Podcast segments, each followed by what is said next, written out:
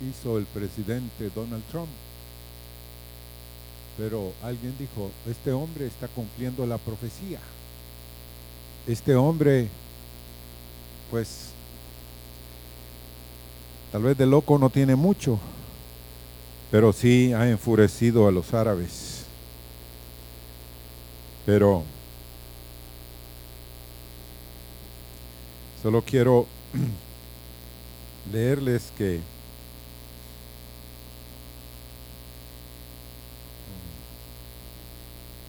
básicamente nos cuesta a nosotros aceptar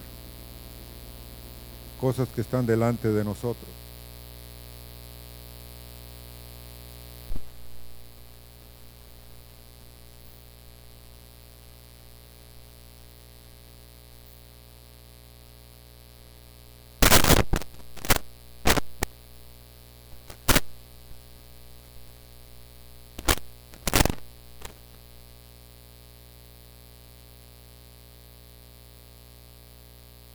Siete países árabes declararon la guerra a nuestro pequeño Estado judío tan solo unas horas después de su creación.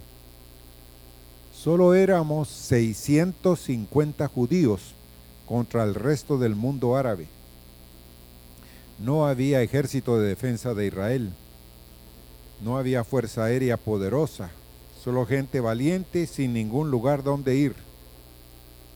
Líbano, Siria, Irak, Jordania, Egipto, Libia, Arabia Saudita, todos nos atacaron al mismo tiempo. El país que nos dieron las Naciones Unidas fue el 65% del desierto. El país salió de la nada. Hace 35 años luchamos contra los tres ejércitos más poderosos del Medio Oriente y los barrimos. Sí, en seis días. Luchamos contra varias coaliciones de países árabes que tenían los ejércitos modernos y muchas armas soviéticas y siempre los hemos vencido. Hoy tenemos un país, un ejército, una poderosa fuerza aérea, una economía de vanguardia que exporta millones de dólares. Intel, Microsoft, IBM desarrollan productos que desarrollan productos en el hogar. Nuestros médicos reciben premios por investigación médica. Hacemos que el desierto florezca y vendemos naranjas, flores y vegetales en todo el mundo. Israel ha enviado sus, propias, sus propios satélites al espacio, 13 satélites al mismo tiempo. Nos enorgullece estar en el en el mismo rango que Estados Unidos, que tiene 250 millones de habitantes. ¿Cuántos millones de habitantes tiene Israel? ¿Eh? Por ahí. 11 millones de habitantes. Bueno, Rusia que tiene 200 millones de habitantes, China que tiene 1.3 billones de habitantes, Europa, Francia, Gran Bretaña y Alemania juntos con 350 millones de habitantes, los únicos países del mundo en enviar objetos al espacio. Israel ahora es parte de la familia de las potencias nucleares con Estados Unidos, Rusia, China, India, Francia y Gran Bretaña. Nunca lo hemos admitido oficialmente, pero todos lo saben. Y decimos que hace solo 60 años nos llevaron avergonzados, sin esperanza y a la matanza. Hemos extirpado las humeantes ruinas de Europa. Hemos ganado nuestras guerras aquí con menos de nada. Construimos nuestro pequeño imperio de la nada. ¿Quién es amas para asustarme, para atemorizarme? Me hacen reír. La Pascua fue celebrada. No olvidemos de qué se trata esto. Sobrevivimos a Faraón sobrevivimos a los griegos, sobrevivimos a los romanos, sobrevivimos a la Inquisición en España, tenemos los pogroms en Rusia, sobrevivimos a Hitler, sobrevivimos a los alemanes, sobrevivimos al holocausto, sobrevivimos a los ejércitos de siete países árabes, sobrevivimos a Saddam seguiremos sobreviviendo a los enemigos presentes hoy también. Piense en cualquier momento de la historia de la humanidad, piénselo. Para nosotros, el pueblo judío, la, situación nunca ha sido mejor. Entonces enfrentemos al mundo. Recordemos, todas las naciones o culturas que una vez trataron de destruirnos ya no existen hoy en día. Mientras aún Israel sigue existiendo. Ahora, ¿cuál es la razón? ¿Cuál es la razón, hermanos? Es Dios con ellos. Aunque son malos, aunque son terribles, Dios está en ese pueblo, los ha escogido. Esa es la única y pequeña diferencia. Bueno,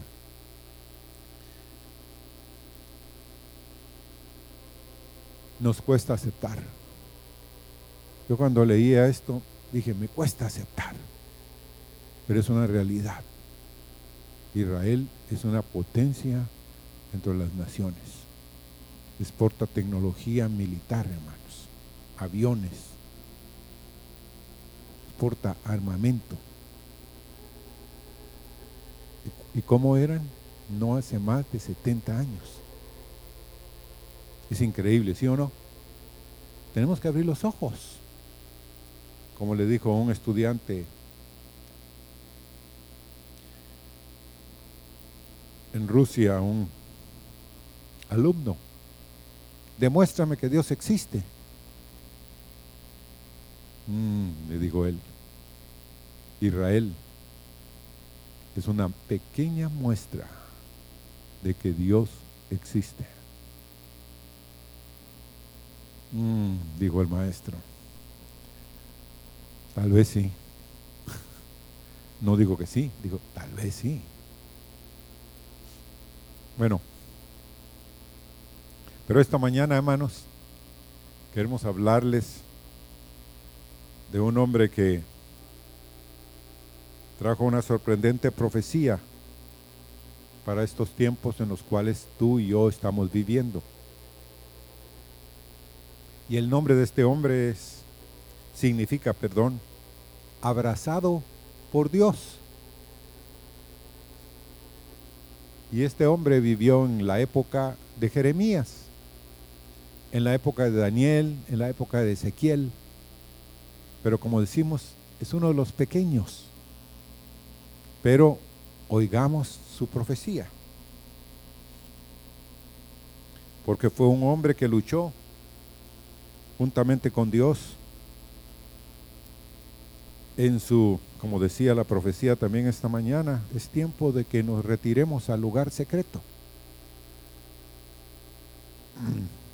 Llegó un tiempo, su profecía, de una horrible inmoralidad en medio de Israel. Hay un llamado a estar en las cámaras secretas. Vamos a Habacuc. Habacuc está después de Nahum, antes de Zacarías, que es el penúltimo libro de los profetas menores. Ya están ahí, Habacuc 1, capítulo 1 al verso 1 y verso, hasta el verso 4. La profecía que vio el profeta Habacuc. ¿Hasta cuándo, oh Jehová, clamaré y no oirás? Y daré voces a ti a causa de la violencia y no salvarás. Por Verso 3, ¿por qué me haces ver iniquidad y haces que vea molestia? Destrucción y violencia están delante de mí. Y pleito y contienda se levantan. Verso 4, por lo cual la ley es debilitada y el juicio no sale según la verdad. Por cuanto el impío asedia al justo, por eso sale torcida la justicia. ¿Cuántos de ustedes están confiando con todo su corazón en medio de las dificultades en las cuales estamos en estos días? No suban la mano. estamos siendo confrontados, hermanos, con una ola de violencia. Estamos siendo confrontados en todo, sí, porque es cada casa aquí está siendo confrontada. Yo estoy siendo confrontado. Y tenemos que reconocer que Dios es justo y fiel en todos sus caminos. Y que lo que ha traído a Honduras, y no sabemos qué nos espera más adelante, está viniendo de la mano de Dios. De que nosotros no tenemos poder para cambiar las cosas más que si oramos y buscamos, Dios puede hacer algo. Amén. El descubrimiento de Habacuc vino cuando puso en, en duda lo que nosotros ponemos en duda. ¿Por qué Dios nos va a juzgar o nos va a llevar a una situación difícil con un pueblo pecaminoso, con un pueblo que no es como nosotros quisiéramos que fuera, el que nos conquistara. Tenemos que reconocer, hermanos, nos hemos descarriado. Cada quien se apartó de su camino. Cada quien de nosotros hemos buscado otros caminos, otras sendas. En esa época el pueblo de Israel desobedecía las leyes y el pueblo en esa época se había entregado a un amor propio y al materialismo. Y hermanos, yo reconozco cuánto nos amamos, hermanos, cuánto amor propio tenemos nosotros. Cuando alguien habla mal de ti, ¿cuál es tu actitud? Me defiendo, dice. No es cierto. Pero posiblemente dentro de lo que están diciendo hay algo de qué? Hay algo de verdad. Pero el amor propio nos hace salir y defendernos. Pero ahora hablemos un momentito del materialismo que nos ha invadido. ¿Quién de aquí no está pensando en lo que va a comprar en estos días? ¿Mm? ¿Cuántos ya tienen el aguinaldo empeñado?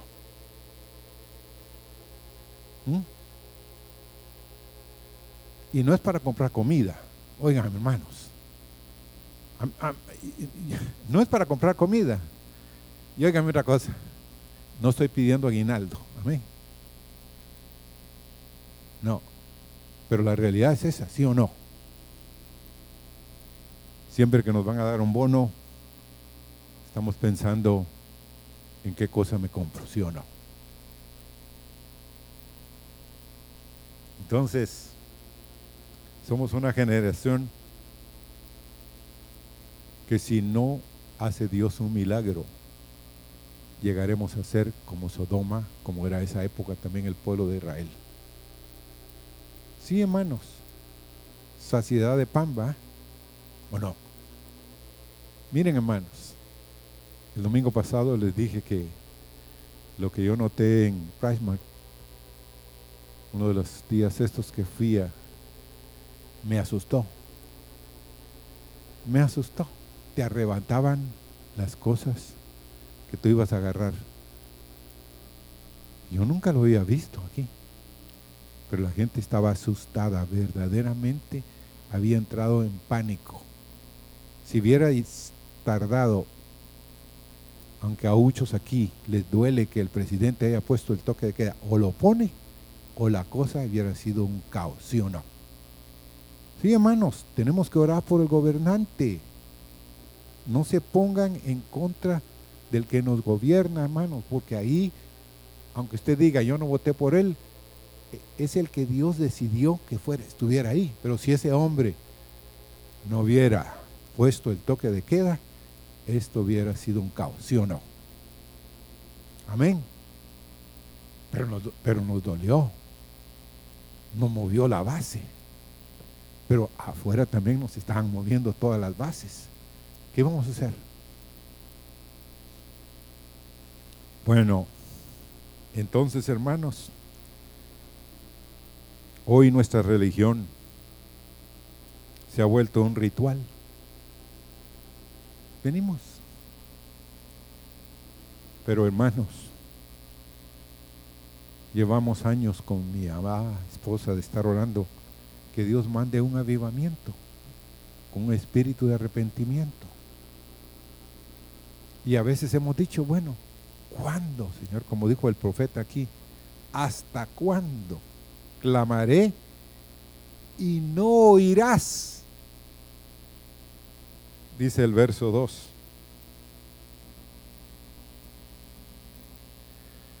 Pero hermanos, Dios le habla a este profeta. Y el mensaje es, no vengo a predicarles juicio, sino que nos preparemos. Amén. Eso fue lo que este hombre hizo. Pero el pueblo, hermanos, no quería oír. Queríamos, queremos seguir en, en el tren que vamos, hermano. No queremos que paren el tren. Ahora, ¿cuál fue el juicio? Dios dijo que iba a levantar a los caldeos. Los caldeos eran enemigos del pueblo de Israel. Y estudiando en esta semana un poquito, fíjense que los caldeos vienen de donde vino Abraham, de esa misma región, y según se cree, de uno de los, Nacor era uno de los familiares de, Abraham, Betuel era otro, y se cree que de Betuel vienen muchas de los caldeos. Entonces, pero ellos era una nación cruel y presurosa que camina por la anchura de la tierra para poseer las moradas ajenas. Es un pueblo conquistador. Habacuc 1.6 dice eso. Era un ejército malvado y violento. Pero lo tremendo de todo es que ese ejército, Dios se los estaba enviando. ¿Mm? Y ese era el conflicto del corazón de, del profeta. Y cuando Dios le reveló esto, él dice en el capítulo 3 y verso 16, oí y se me conmovieron mis entrañas a la, a la voz, temblaron mis labios, pudrición entró en mis huesos y dentro de mí me estremecí. Si bien estaré quieto en el día de la angustia, cuando suba el pueblo que lo invadirá con sus tropas. Fue para él un horror inimaginable de lo que iba a suceder. ¿Qué haríamos, hermanos? Que nos invadieran. ¿Cuántos de ustedes oyeron lo que dijo uno de los candidatos a presidente de este país. O ganamos o vamos a destruir Honduras hasta que otra nación nos conquiste. Profético. Hermanos, alistemos nuestro corazón a lo que Dios nos envíe o pongámonos verdaderamente en serio para entender cuáles son sus propósitos. Amén. Hermanos, no cerremos los oídos, ni los ojos, ni nuestro corazón. Yo cuando estaba meditando en esto, yo dije, Señor, que mi corazón no se ponga, se ponga a dudar de tus palabras, de tus hechos, de lo que tú nos quieres mostrar. Porque, ¿cómo recibieron el mensaje las personas en el tiempo de Habacuc? Nadie le creyó, hermanos. Nadie le creyó. Y este hombre era un hombre de oración. Este hombre era un hombre entregado a la oración, a la intercesión. Era demasiado horrible para creerlo. ¿Qué haríamos si nos conquistaran? ¿Mm? Ah, no, no, no, eso. Que nunca nos suceda. Honduras, igual que los chapines, libre, soberana y qué?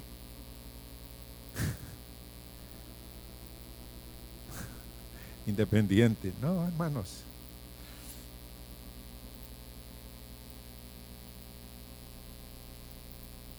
¿Hasta cuándo, oh Señor, clamaré y no oirás? Y daré voces a ti a causa de la violencia y no salvarás. ¿Cómo se sintió usted en estos días con la violencia que estaba en las calles? ¿Mm? Porque ahora, hermanos, no es como antes. Ahora las cosas están sucediendo aquí y todo el mundo a través de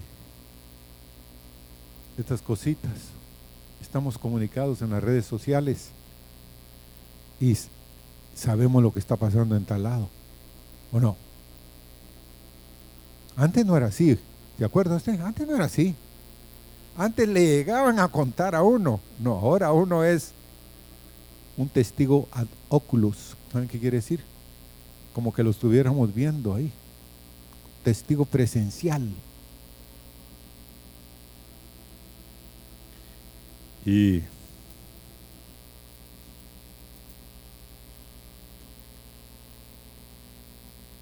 Y miren, yo le dije, Señor, ¿cómo nos puede pasar esto, Señor? ¿Cómo es que esto está viniendo a esto? Si yo consideré que Honduras es un pueblo quieto. ¿Mm? Señor, que traigas arrepentimiento y avives tu obra en medio de nosotros. Pero el avivamiento en el tiempo de Habacuc no llegó. A pesar de que si usted ha estudiado, mira que en el tiempo de Jeremías, Josías hizo una gran Pascua. Y que todo el pueblo, pues momentáneamente, hermanos, se volvió a Dios. Pero si ustedes estudian, Jeremías lo levantó Dios para decirle al pueblo que no estaban caminando en pos de los caminos de Dios, que se habían apartado. Pero este hombre le decía a Dios, ¿por qué no me estás escuchando? Y de pronto este hombre, igual que usted, igual que yo en estos días un ratito me puse a pensar yo, ¿qué va a pasar? ¿A dónde vamos a correr? ¿Cuál es el lugar seguro? ¿Cuál es el refugio secreto? ¿Cuál es el lugar en el cual verdaderamente voy a poder estar a salvo?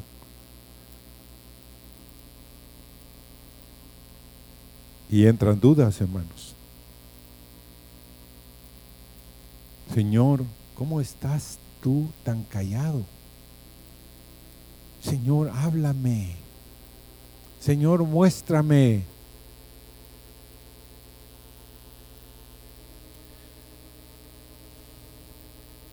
Ahora, de pronto Él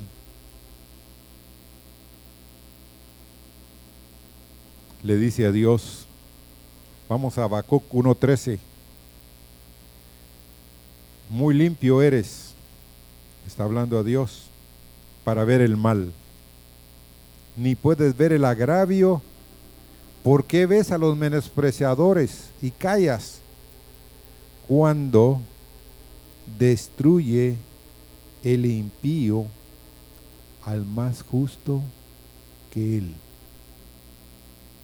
¿No le suena a usted esas palabras como para estos días que estamos viviendo, hermanos? ¿Mm? ¿No le suenan a usted que tienen actualidad esas palabras? Muy limpio eres tú de ojos para ver el mal, ni puedes ver el agravio. ¿Por qué ves a los menospreciadores y callas cuando destruye el impío al más justo que él? Señor, estás tú sentado, estás muy silenciosamente, mientras los malvados abusan y oprimen a tu pueblo. ¿Por qué no haces algo, Dios? Muchas veces Dios había hecho muchas cosas, hermanos. Pero, ¿cuántos de los que estamos aquí tenemos las mismas quejas, hermanos? ¿O solo yo tengo quejas? No puede ser, Señor.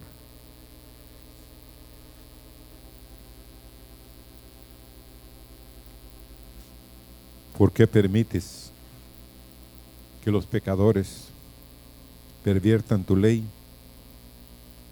y tengan un malvado comportamiento? ¿Cómo es posible, Señor, que permitas que se publique tanta pornografía en todos los medios sociales. ¿Cómo es posible, Señor?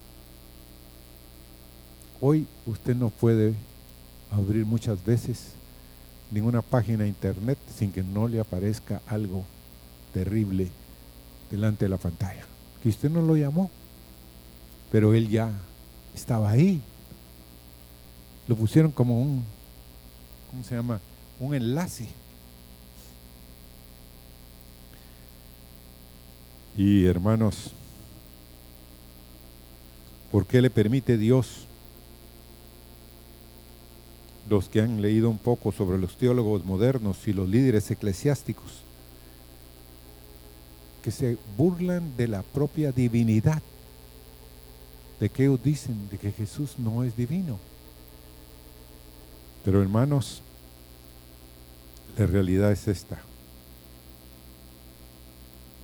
Nosotros creemos que Jesús vino y se hizo uno de nosotros. Se hizo carne. Pero los teólogos hoy están diciendo, no es cierto. Y amados, tenemos que reconocer que como nunca antes el infierno ha soltado. Un ejército violento de poderes demoníacos para tratar de destruir la fe de los elegidos de Dios, de los hombres y mujeres que tienen una experiencia con Dios, están siendo amenazados por las dudas, por todos los las cosas que están viendo, que están sucediendo alrededor nuestro.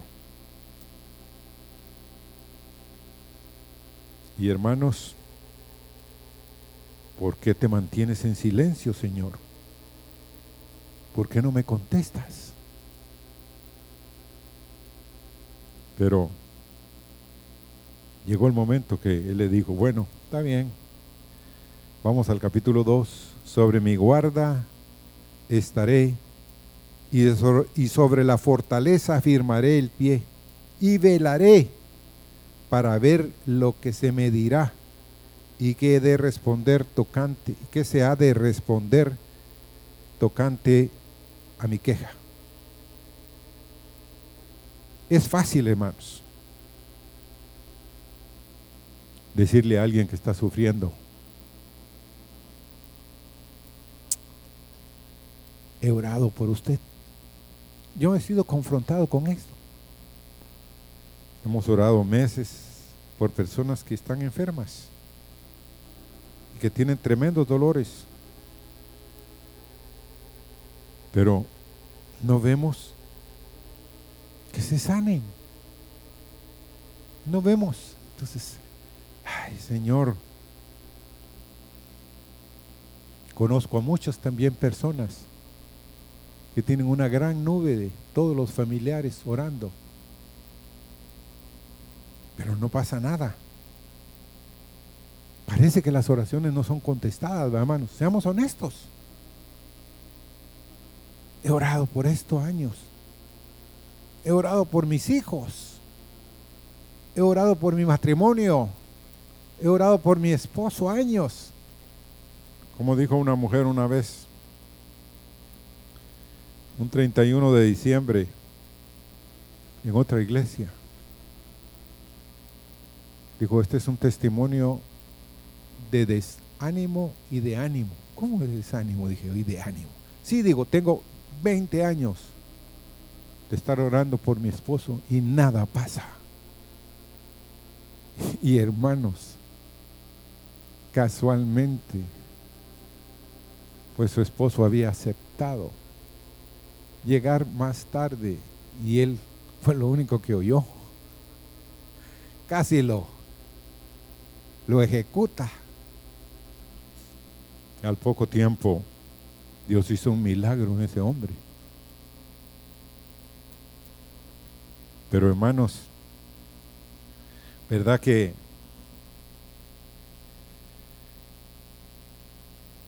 estamos siendo confrontados con que muchas veces lo que hemos orado no sucede? Parece que Dios no quiere escucharnos. Dijo un predicador, le estás pidiendo a un Dios sordo, dijo.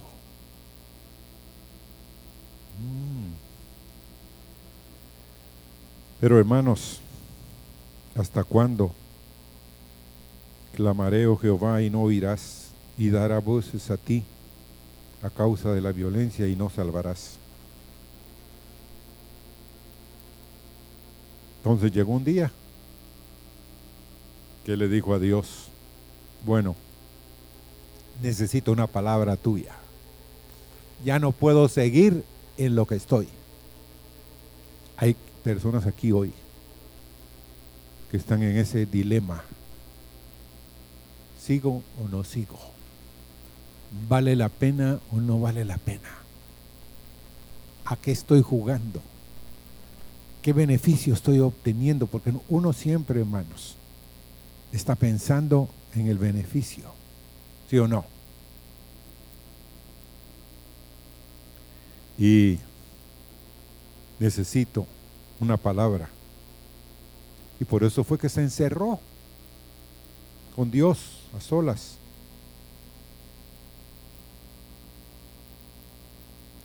Y Dios no le explicó, hermanos. Ese es lo tremendo a veces Dios no nos explica. ¿Por qué no pasa la cosa?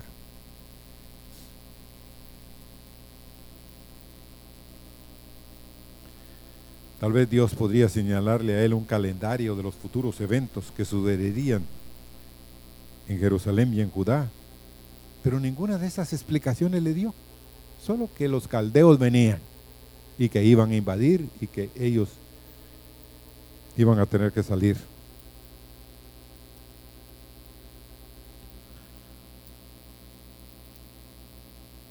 ¿Cuántos aquí hoy están diciendo esto? La oración no me sirve, realidad. Dios no escucha lo que yo digo. ¿Ha oído esto en su corazón usted?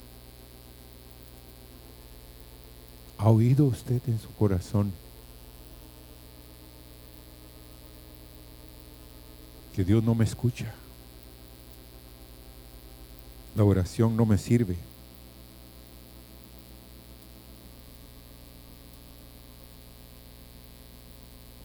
Pero miren hermanos, no quiero dejarlos ahí, porque Dios tuvo y tiene misericordia de ustedes y de mí y de Habacuc. Le voy a dar una palabra Habacuc. Y esa palabra no solo va a responder a todas tus preguntas, sino hermanos, esta palabra va a responder a cada pregunta, a cada cuestionamiento que el pueblo de Dios ha tenido y tiene y a este pueblo en su corazón.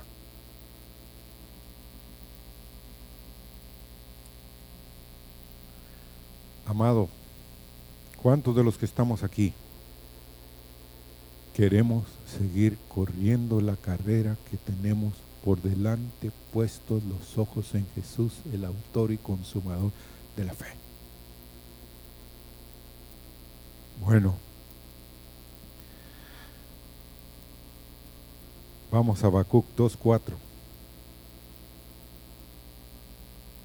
Ahí habla Dios de dos personas, hermanos. El uno es la primera parte del verso y el dos es la segunda parte del verso. Habacuc 2.4 dice, he aquí que aquel cuya alma no es recta se enorgullece, más el justo, ¿qué? Por su fe vivirá. La reforma, hermanos, fue establecida sobre este verso cuando lo leyó Martín Lutero que estemos hoy aquí es un fruto de ese hombre que escuchó lo que Habacuc decía.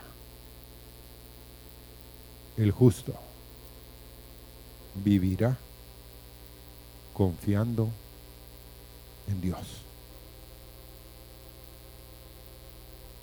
Y entendemos lo que está diciendo aquí. Mira, Habacuc, Aparta tus ojos de los caldeos, orgullosos, arrogantes. No te preocupes. Yo a esa nación la voy a juzgar también. Porque tiempo después que lo habían conquistado, Dios juzgó tremendamente a Nabucodonosor y a toda su simiente. Hermanos, mira, mira Bacuc, voy a derribar a todos mis enemigos en mi tiempo. Mi gloria cubrirá la tierra, pero el justo vivirá por la fe. Es la única palabra que tengo para ti esta mañana y que Dios tenía para Habacuc. Solo podremos pasar en medio de tiempos difíciles y duros confiando en el Señor. Solo podremos pasar por todo lo que viene si creemos y confiamos en el que vive y permanece para siempre. El que no miente, el que no se va a echar para atrás.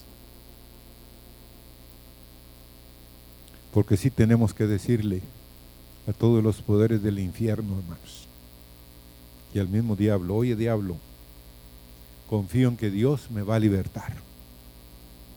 Confío también que estos pensamientos que vienen no vienen de Dios.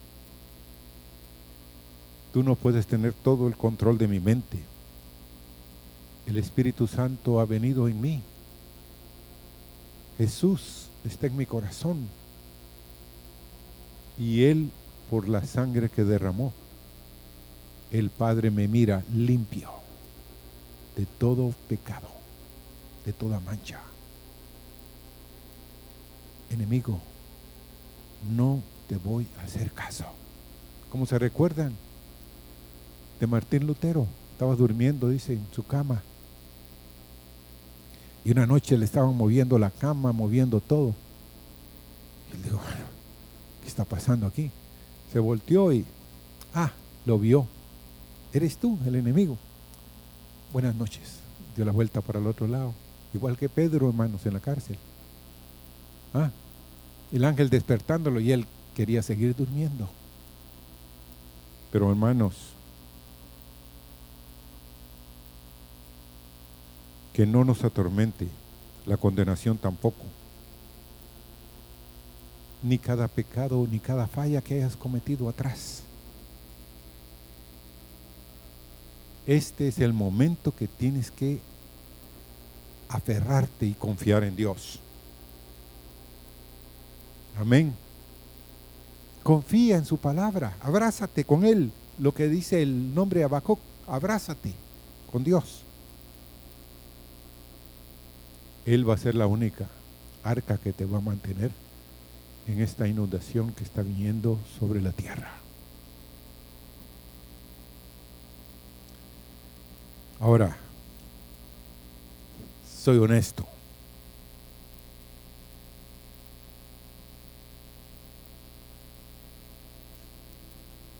¿Cuántos de nosotros hemos escuchado esta palabra? Cree, confía en Dios en todas las cosas. ¿Cuántos de nosotros hemos oído eso? Bueno, yo soy uno. Yo lo he hablado en otros lados.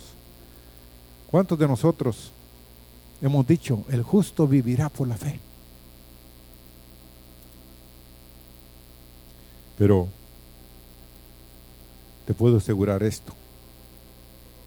Es más fácil decirla que vivirla. Amén. Porque a veces sale de dónde? Del diente al labio. No sale de nuestro corazón. No confiamos en Dios verdaderamente a la hora del, del temblor, digo alguien. Salimos corriendo, gritando, se acabó esto. Y Ahora, ya con esa palabra que tenía en su corazón, Habacuc y los que hoy se quieren abrazar con Dios, oigan cómo termina el libro, hermanos.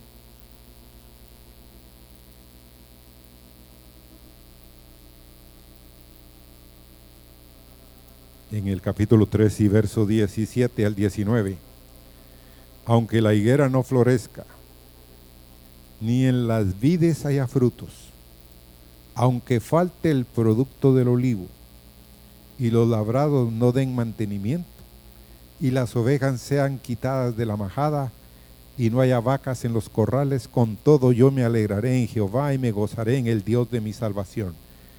Jehová el Señor es mi fortaleza, el cual hace mis pies como de siervas, y en mis alturas me hace andar. ¿Qué escenario nos está describiendo hoy Habacuc? ¿Mm? Un colapso total de la economía, ¿sí o no? Puede ver ahí de que no había, iban a haber hambrunas, escasez de alimentos, pérdidas de ingresos, escasez de todas las cosas. Pero a pesar de todas esas cosas, el profeta está diciéndonos, confía, abraza a Dios. El Señor es el mismo, hermanos, el que abrió el mar rojo, el que proveyó alimento por 40 años en el desierto para el pueblo de Israel, el que no ha fallado a través de todos los tiempos.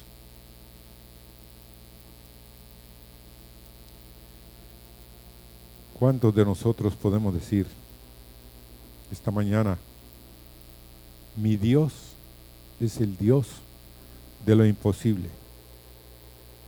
Ya sea que viva o que muera, me voy a abandonar a sus brazos. Él me va a rescatar, Él me va a rescatar inclusive a la muerte y me va a llevar por toda la eternidad. Que aprendamos, hermanos, por eso le leí al principio lo de Israel. Tienen confianza tremenda.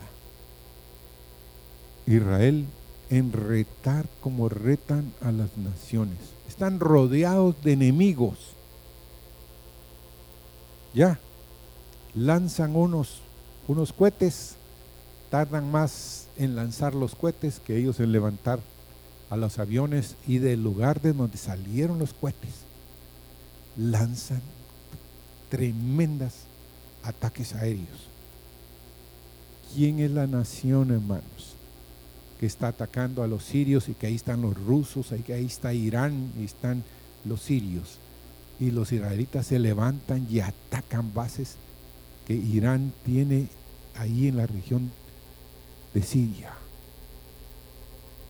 ¿Cómo es posible que los israelitas se levanten porque confían y tienen un Dios que los que está atrás de ellos? Ahora llegará el día. Israel será expulsado a las naciones, a los pueblos. ¿En qué lado vamos a estar? Cuando toquen a la puerta los judíos y el mundo le cierre la puerta. ¿Cuántas naciones, todos ustedes que leen los periódicos, han dado su aceptación a lo que dijo Donald Trump? Porque miren hermanos, Israel, desde el tiempo de David, es la capital en Jerusalén, ¿sí o no? Seamos honestos. Dice que el pueblo judío es el único pueblo política y organizado a través de los siglos, con un Dios. Y David vivió hace tres mil años. Entonces lo único que está haciendo Donald Trump es reconociendo.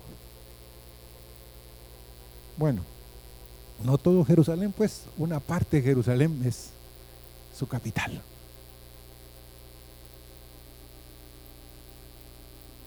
Pero ¿qué naciones? los que leen el diario.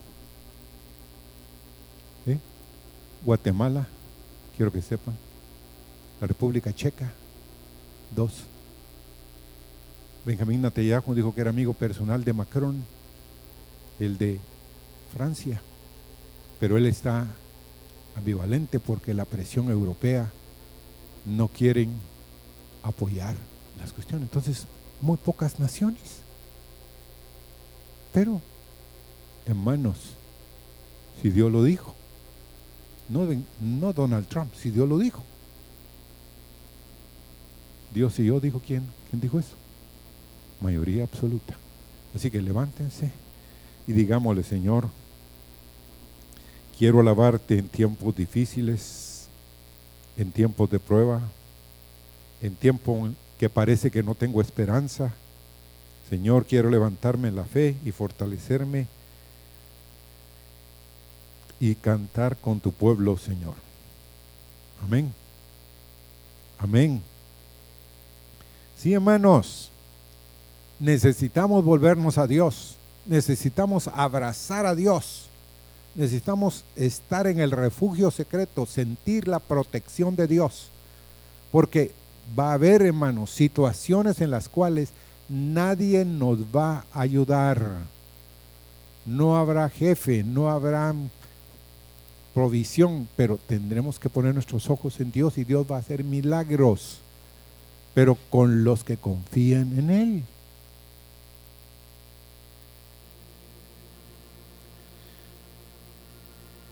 Queremos cantar, en tu presencia hay paz, eso está en mi bemol.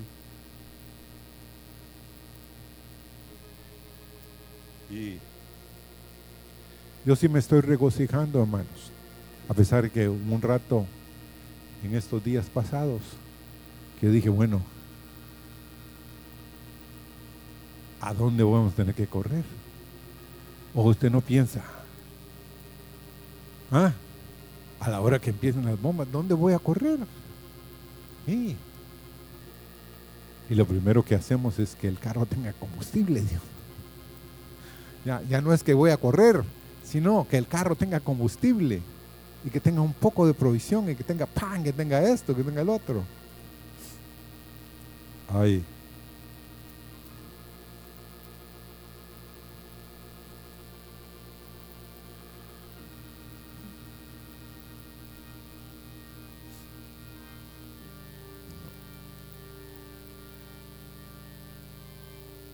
En tu presencia hay paz. En tu presencia hay gozo. Esperaré. Me quedaré en tu presencia cada día hasta que tu gloria sea formada en mí. En tu presencia, en tu presencia.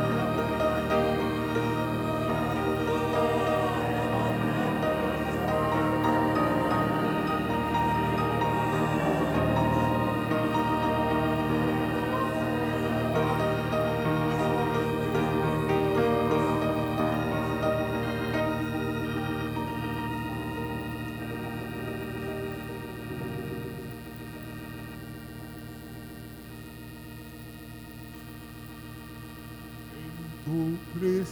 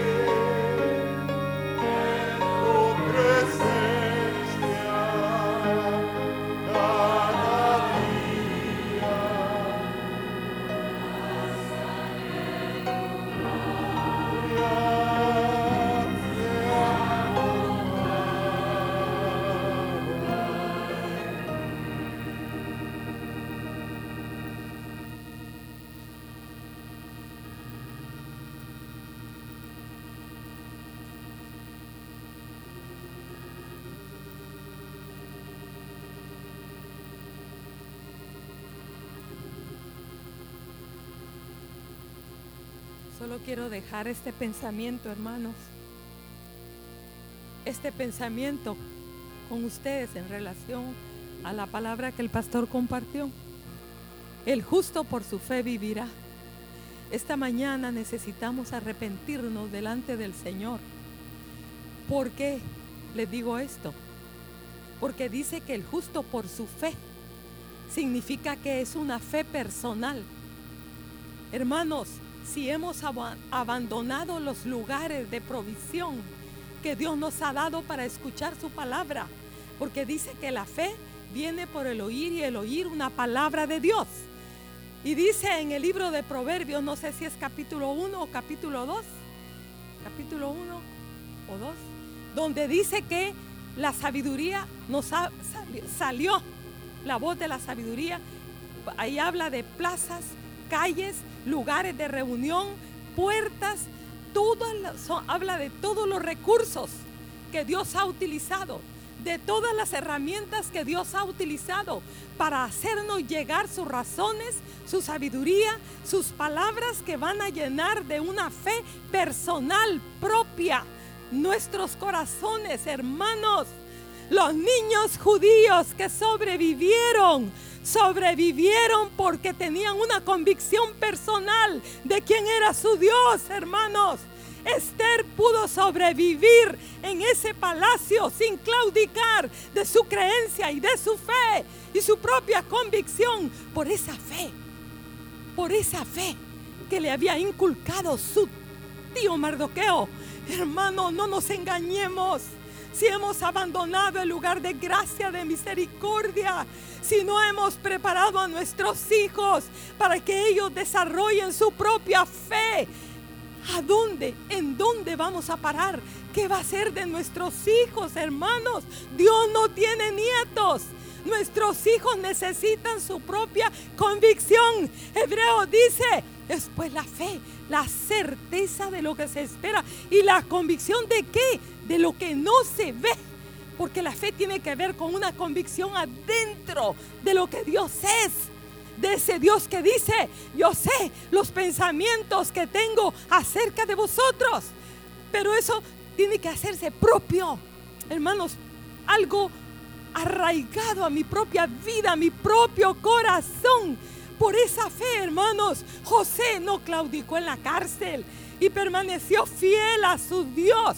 Hermanos, por esa fe también Esther, la moabita, hermanos, pudo permanecer en medio de la viudez, en medio de la adversidad, en medio de la pobreza.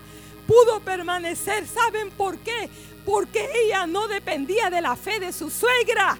Ella dependía de su propia fe que había desarrollado por ese Dios de Noemí que había llegado a conocer y por esa intimidad que había cultivado con ese Dios de Israel. Eso la mantuvo fiel, eso la mantuvo corriendo y se metió bajo las alas del omnipotente. Hermanos, no nos engañemos. ¿Cuál es la fe de nuestros hijos? Están creyendo en Dios. Pero ¿cuál es nuestra propia fe? El justo por su fe. No la fe del tío, no la fe del pastor, no la fe del padre. Es mi propia fe. ¿Cuál es tu fe? Hermanos, ¿cuál, en, ¿en quién estamos confiando? ¿Dónde está nuestra fe? Cuando el Señor venga, dice, hallará fe en la tierra. ¿Por qué? Porque hemos abandonado, hermanos. Hemos estado, tenemos que arrepentirnos esta mañana. Si, no hemos estado siendo fieles con el holocausto, con los devocionales, con nuestros hijos, allí ellos aprenden a conocer a su Dios. Y allí yo también aprendo a conocerlo porque ahí Él me habla. Hermanos, en los cánticos, muchas veces nuestra experiencia es esa. Les decimos, damos fe de eso que Dios habla en el tiempo del devocional, cantando los cánticos, vienen palabras de los cielos, porque Él lo prometió. Él le dijo a su pueblo, ahí en ese lugar yo voy a manifestarme, ahí yo, lo, me voy a encontrar con ustedes. Y es una herramienta que Dios te ha dado a ti, a nosotros. Y se las hemos compartido, hermanos, para que seamos fieles, para que permanezcamos en medio del, la, del desastre que vive el mundo. Entonces, ¿qué vamos a hacer? Vamos a morir y le vamos a decir, Señor, es que no podía. ¿Cómo? No vamos a tener excusa, hermanos, si Dios nos ha dado las herramientas para que nosotros echemos mano de ellas y podamos ser resguardados y podamos permanecer sin claudicar, creyendo que ese Dios es un Dios fiel y verdadero. Y vamos a estar temblando, oyendo las noticias todo el tiempo y tronándonos los dedos. Y, compartiendo en, eh, eh, en mensajes con otros diciendo, ¿sabes qué dijo fulano? ¿Sabes qué dijo el gobierno? Y mira esto y esto. Ajá, ¿y qué dice tu Dios? ¿Qué te ha dicho tu Dios a tu corazón? Oh, hermanos, yo les pido por favor Hagamos esta mañana un compromiso. Digámosle, Señor, yo me arrepiento de mi infidelidad. Yo me arrepiento de mi tibieza. Cierren sus ojos, hermanos. Cierren sus ojos y pidámosle perdón al Señor. Señor, no hemos sido lo suficientemente fieles.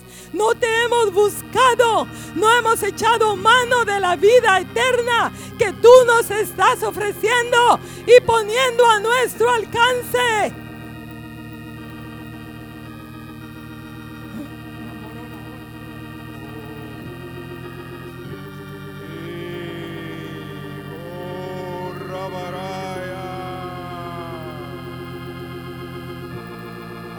Abre las puertas, Señor. Escucha nuestra confesión, Señor, esta mañana. Hemos fallado, nos hemos extraviado, pero Señor, queremos volver a tu río, a tu presencia, aquí, Señor. Siempre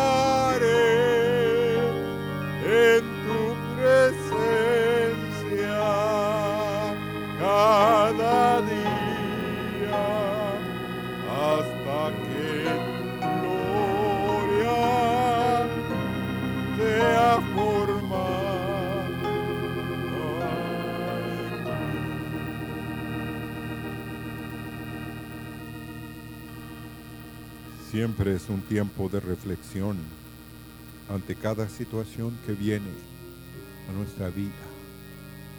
Amén. Que oigamos su voz en medio de las demás voces. Y Dios los bendiga esta mañana, hermanos. Amén.